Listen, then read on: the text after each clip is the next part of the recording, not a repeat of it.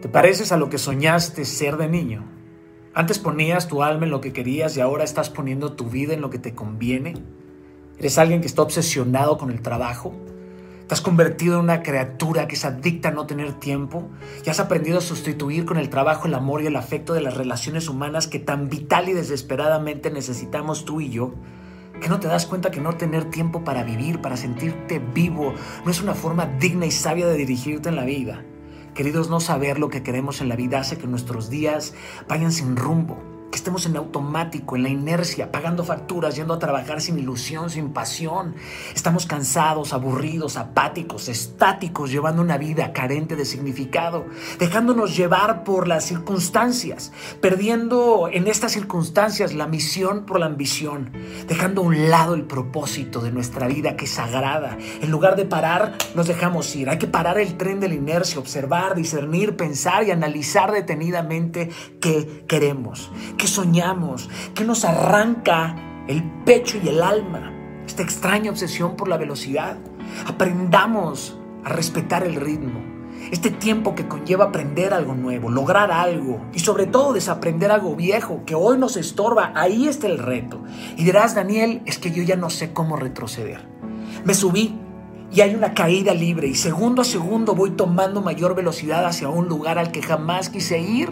Tienes que parar Freno de mano toma tiempo para recuperarte, la fuerza de cambiar tu ruta, retomar el sentido de la vida, el éxito y el reconocimiento están muy bien, pero sabes que esa no es la forma de llenar el vacío que tan desesperadamente todos los días crece en ti. Ese hueco no es carnal, es espiritual. Daniel, no puedo. Estoy destrozado. Bueno, querido, estás destrozado. Algunas flores esparcen sus semillas cuando las aplastas. Asume un riesgo, date una segunda oportunidad. A lo mejor estás hablando más de lo que estás escuchando. Hay más destrucción en nuestro razonamiento y más libertad en nuestra intuición. Dale una oportunidad a tu olfato para que te redirija, para que te dirija todo aquello que se te da con facilidad y con naturalidad. No menosprecies ningún talento, por pequeño que te parezca. No hay talentos menores. No hay talentos menores, por supuesto, si se les aplica una cantidad justa de pasión y disciplina. Intenta eso que tus entrañas hoy por hoy te dictan. ¿Qué pasaría, queridos? Si a partir de hoy empezaran a practicar el arte del enfoque.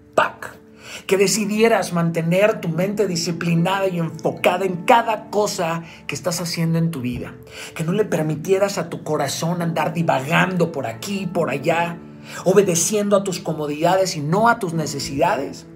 Este es el juego del dominio, el juego del dominio del enfoque. Sin enfoque no tienes vista, sin vista no tienes visión y sin la visión no existe un rumbo que andar.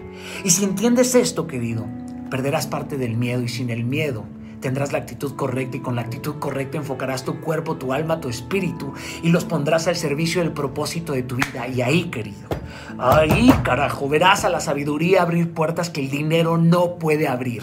Y entenderás que has venido a este mundo a trascender, a servir y por fin serás inspirado para jamás darte por vencido. Coño, Dios tiene un propósito para ti y es un propósito único y exclusivo. Jamás lo dudes, pero enfócate ya. Regresa a la luz ya, regresa a la senda ya. Ponle pausa a esta vida carente, carente de sentido. Y decide dedicarte a aquello que te hace bramar el alma, cabrón. A eso que puedes dedicarte 24 horas, 7 días a la semana. No como un sistema repetitivo, sino porque siempre encuentras la capacidad de asombrarte en aquello que haces, sino que sigues un camino interminable. Capisci? Me aprendí.